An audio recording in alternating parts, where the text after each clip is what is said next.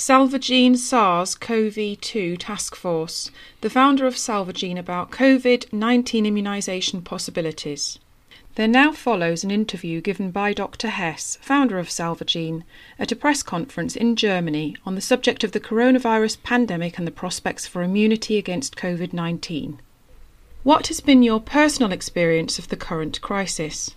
It's a very interesting time for us scientists, but also for the general public, because this is the first time that they have been able to see science in action. We now realize that, at the beginning of the pandemic, we scientists knew very little about the coronavirus and the disease it causes, namely COVID 19. We were learning step by step, sometimes hour by hour, and occasionally had to go back and correct ourselves. We obviously try to abide by the laws of probability and logic, that is the reason why we are sometimes very cautious in our statements and only issue them on the basis of scientific evidence.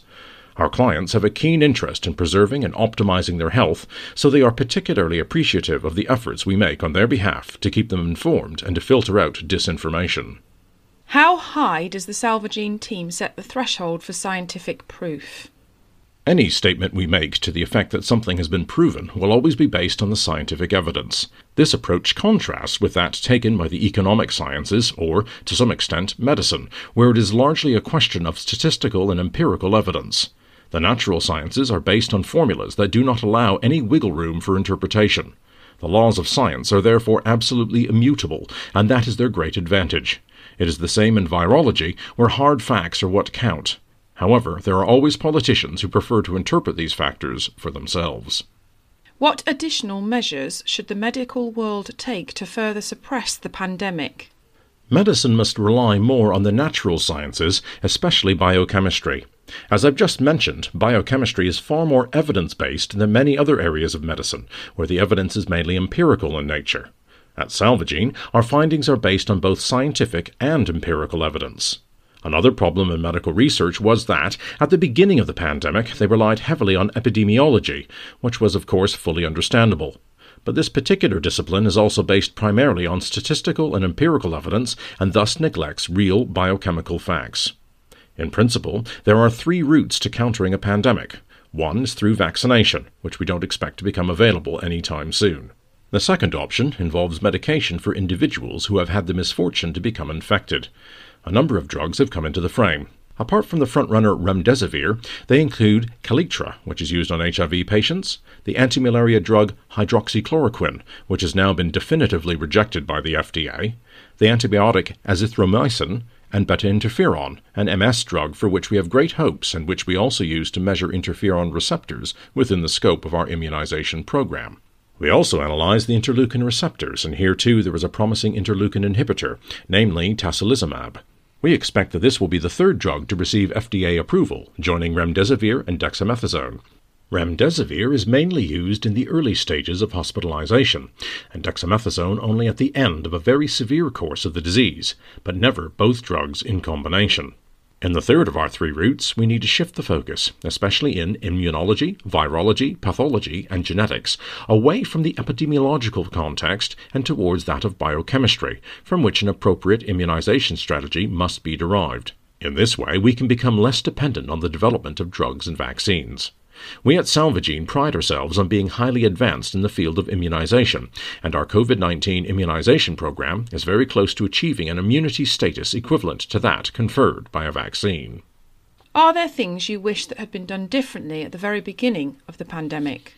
During the early stages in particular, when the first cases were reported and the first wave of patients were being hospitalized, the public naturally looked to the emergency doctors as generalists and the physicians did everything that was humanly possible.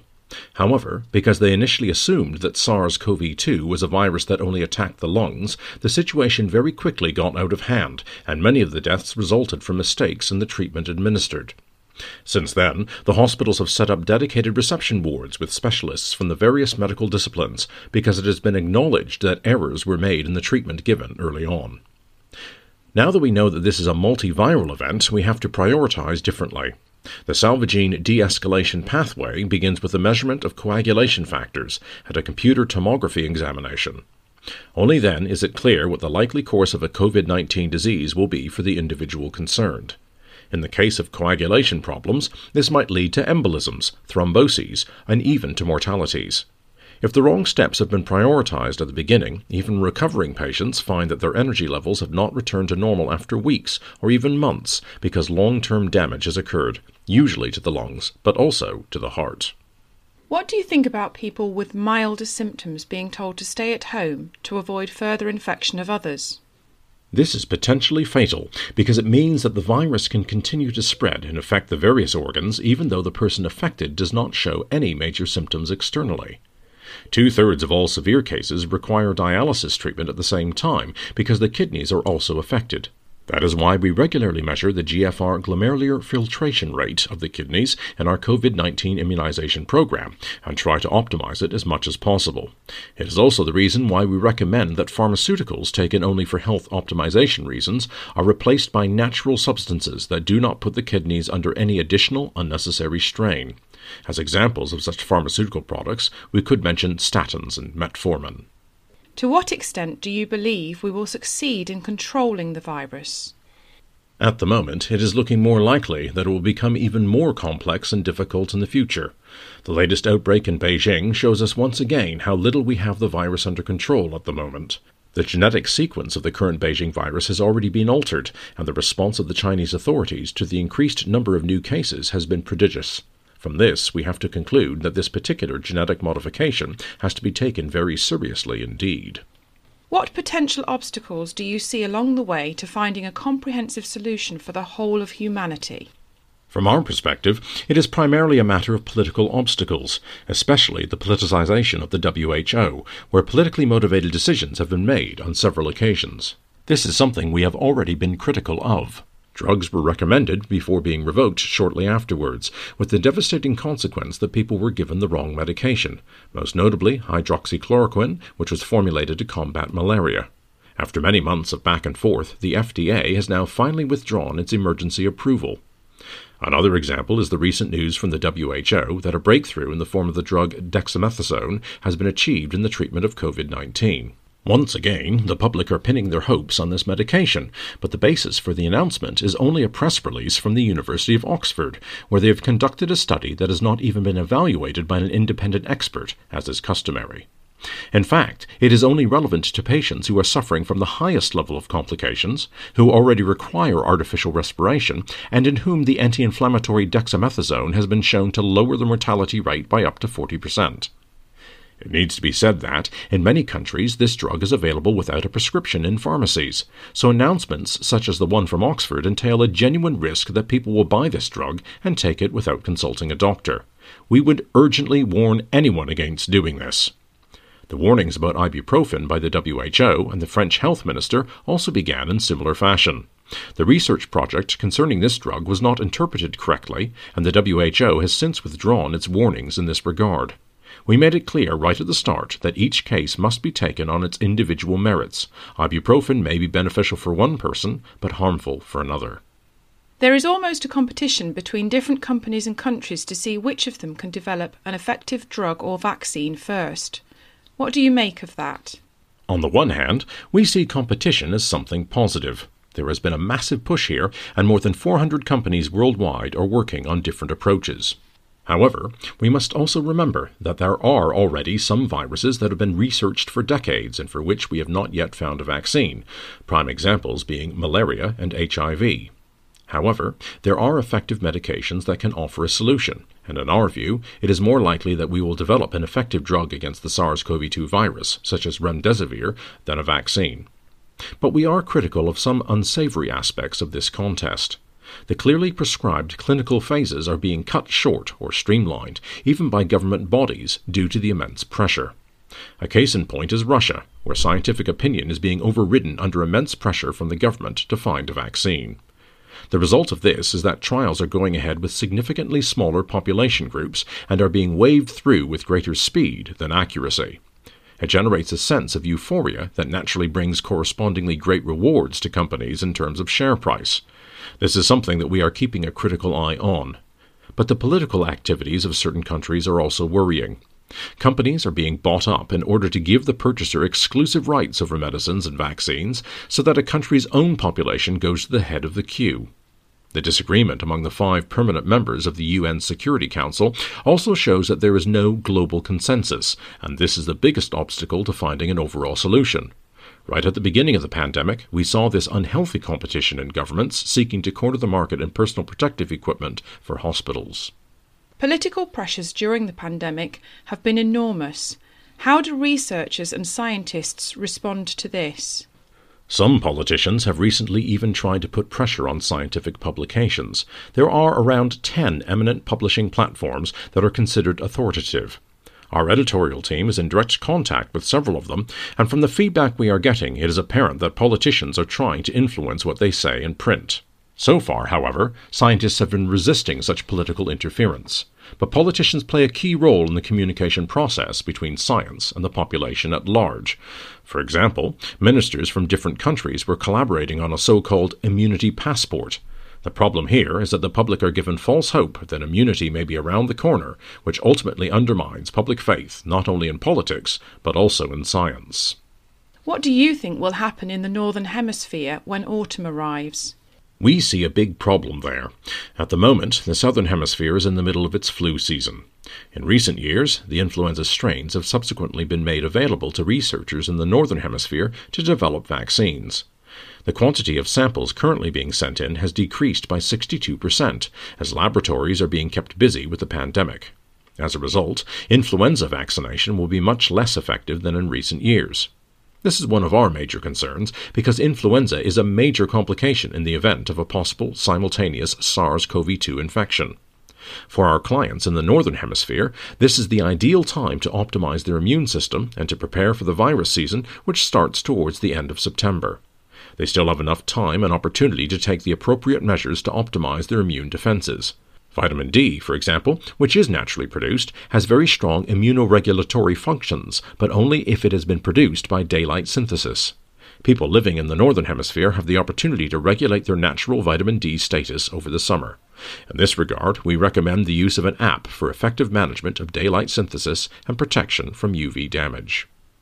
We are seeing more and more campaigns organised by survivors and close family of the deceased aimed at taking legal action against regional governments, hospitals, or even politicians. The most active of these groups are to be found in Italy, France, Sweden, and Northern England. They are suing for negligence or even manslaughter because governments responded too late to the pandemic. Do you think the decision to introduce lockdown in Europe came too late? This is a political issue, whereby governments decide together with epidemiologists on the appropriate response. Our job as a consulting firm for health optimization is to equip the individual with the best possible defenses in the case of an infection. Therefore, this is a political issue which we prefer to refrain from commenting on. However, the question also concerns the policy initially touted of herd immunity. In this matter, we decided very early on that herd immunity would not come about naturally and could only be achieved by means of an eventual vaccine. So, from this perspective, we consider that the decision made by some countries not to go into early lockdown did not make sense. What specific measures do you think society as a whole should take? High up on my list are prevention, natural defences, and intensive research. What I personally dream of is an all embracing antiviral solution.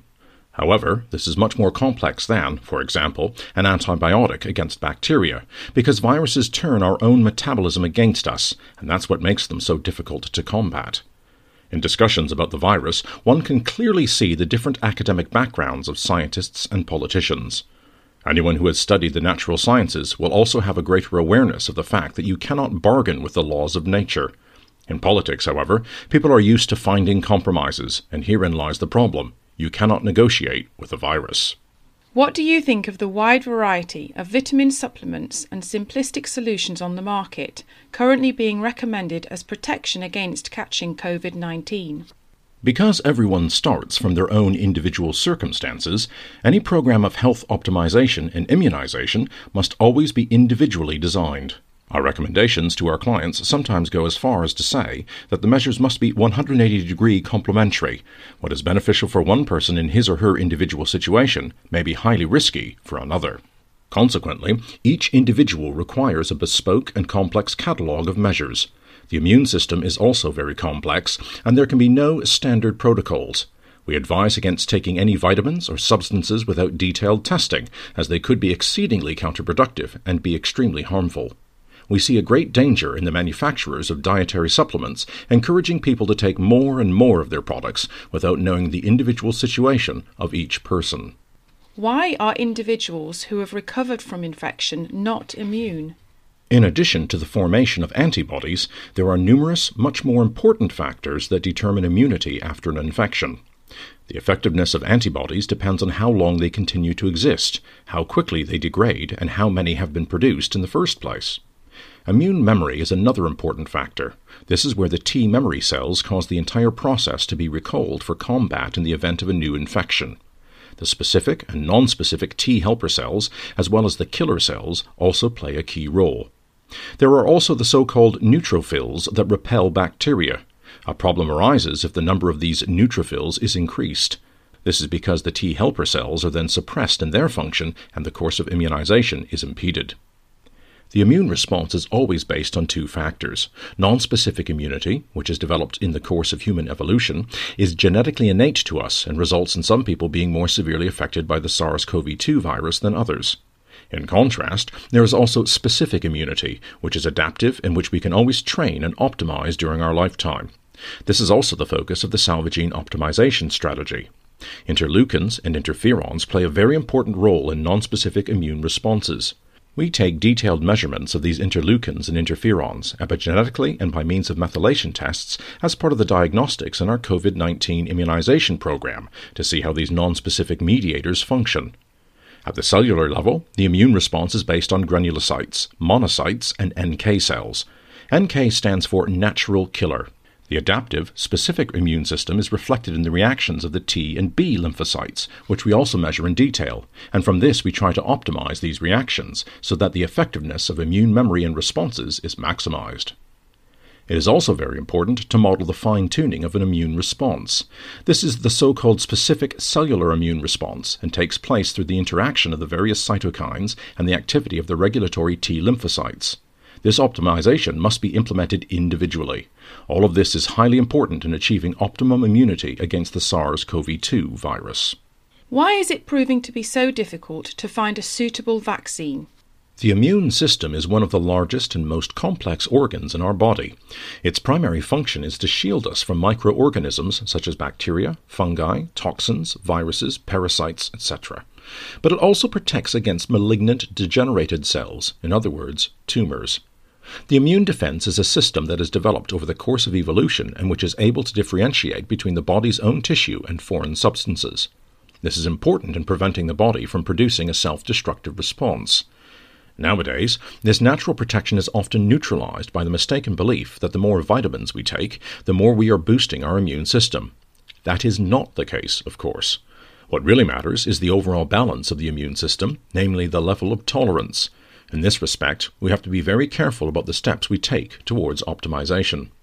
Our COVID 19 trendometer provides a quick and convenient overview of the latest information on the pandemic and the probability of future developments. Although the trendometer sees scope for a vaccine, we believe that 100% successful coverage of the entire world population will only be possible with different vaccines for different population groups.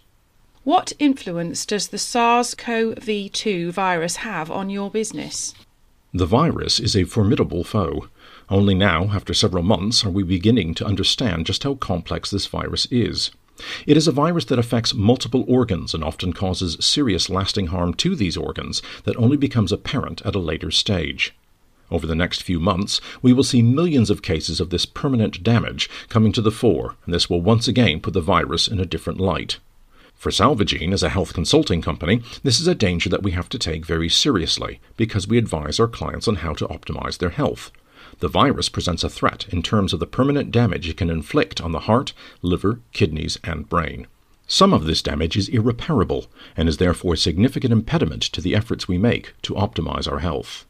Why has Salvagene invested so much time and effort in the SARS CoV 2 crisis? Our core business is the optimization of our clients' health, and the virus has been shown to have an extremely negative impact on this. We are striving to understand the virus and thus protect our clients from adverse outcomes in the future.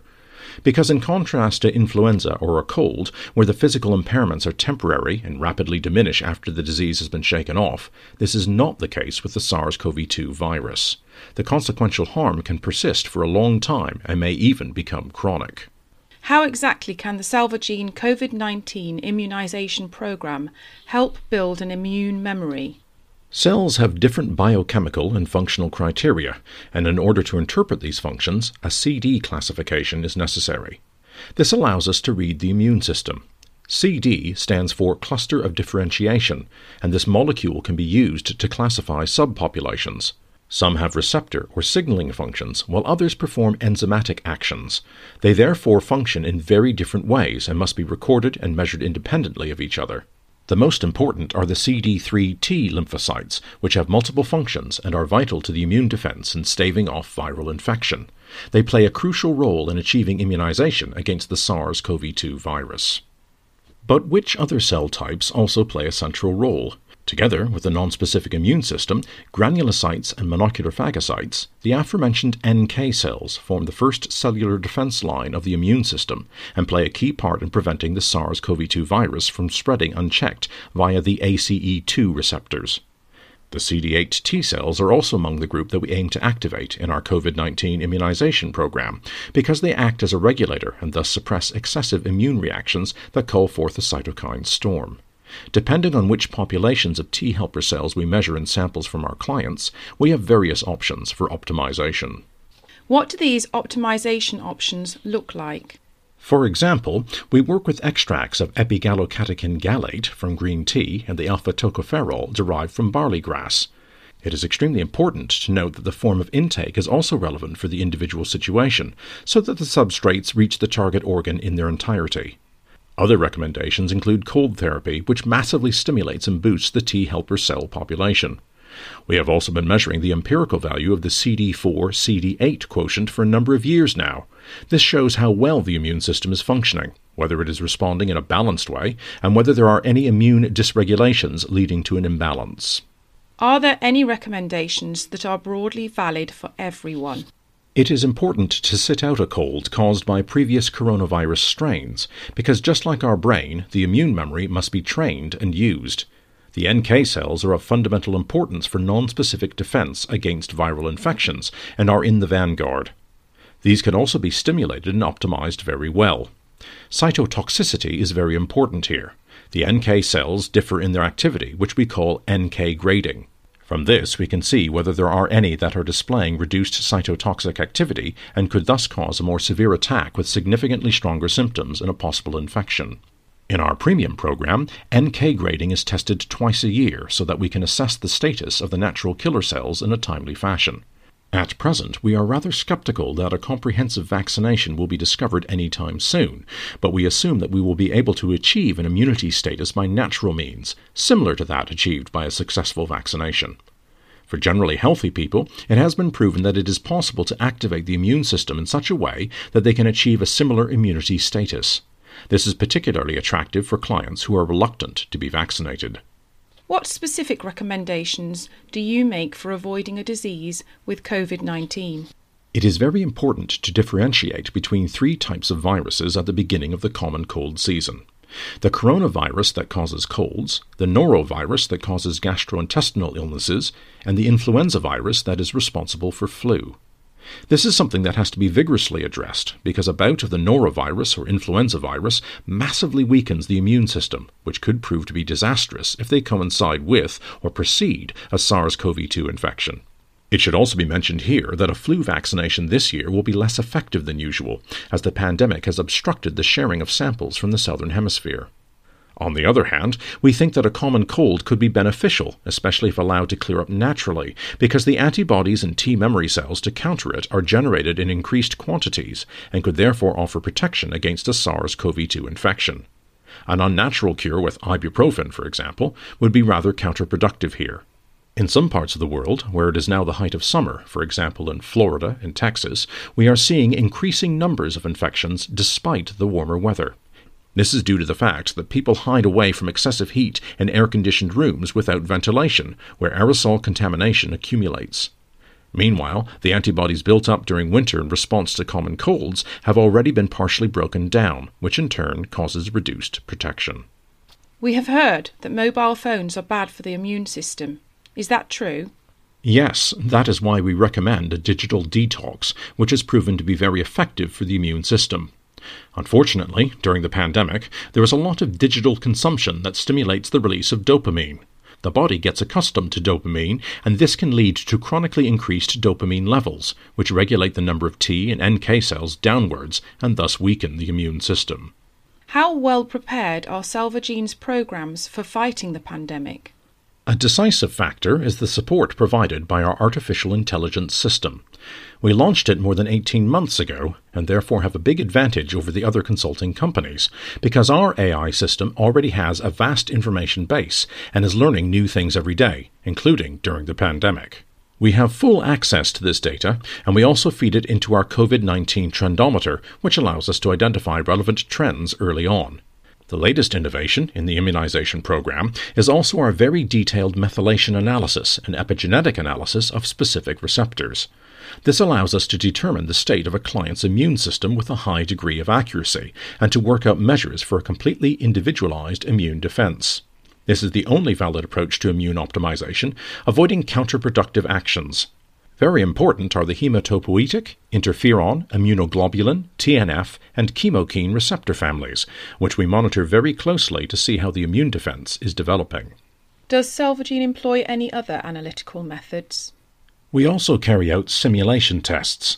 This is already a standard procedure for many product developers, such as in the automotive industry, but unfortunately not yet in medicine.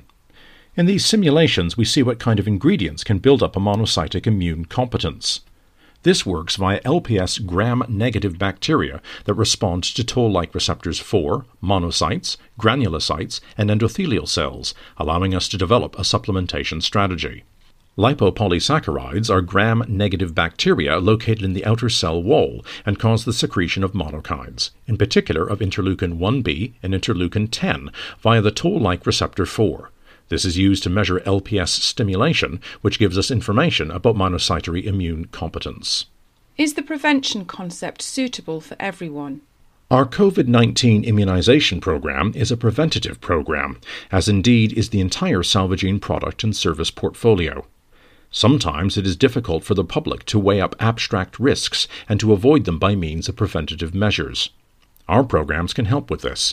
It's essentially a matter of personal attitude. There are people who want to optimize their health and thus take preventative action, while others prefer to wait until something happens before reacting. We know so much about prevention because we have been active in the field of cancer prevention for 10 years now and have gained considerable experience. One of my lectures begins with a quote There is no glory in prevention, and it is indeed true, but society is only now beginning to realize just how wrong that is. What actions do you expect from your clients? It is imperative that our members are thoroughly knowledgeable about how health works and that they keep themselves well informed during the pandemic. We help them to sift and filter through the welter of information and exhortations. It is important for us that our clients really understand why we recommend certain courses of action. Only if they can understand this will they accept our recommendations and stick to them, and only then can we all work together to achieve the goal of optimizing their health. Our clients certainly don't have to be trained biochemists, but quite a few of them will certainly have reached an almost comparable level. Many thanks for the interview. Is there anything else you would like to say to us in conclusion? I would like to share one more positive message. It is the case that almost all of our premium clients have already gone through the COVID 19 immunization program. If they adhere to all the measures we recommend, they will be able to present an optimally prepared immune system. As soon as we have more capacity available in our laboratories again, we will make this program publicly available so that non members can also benefit from it.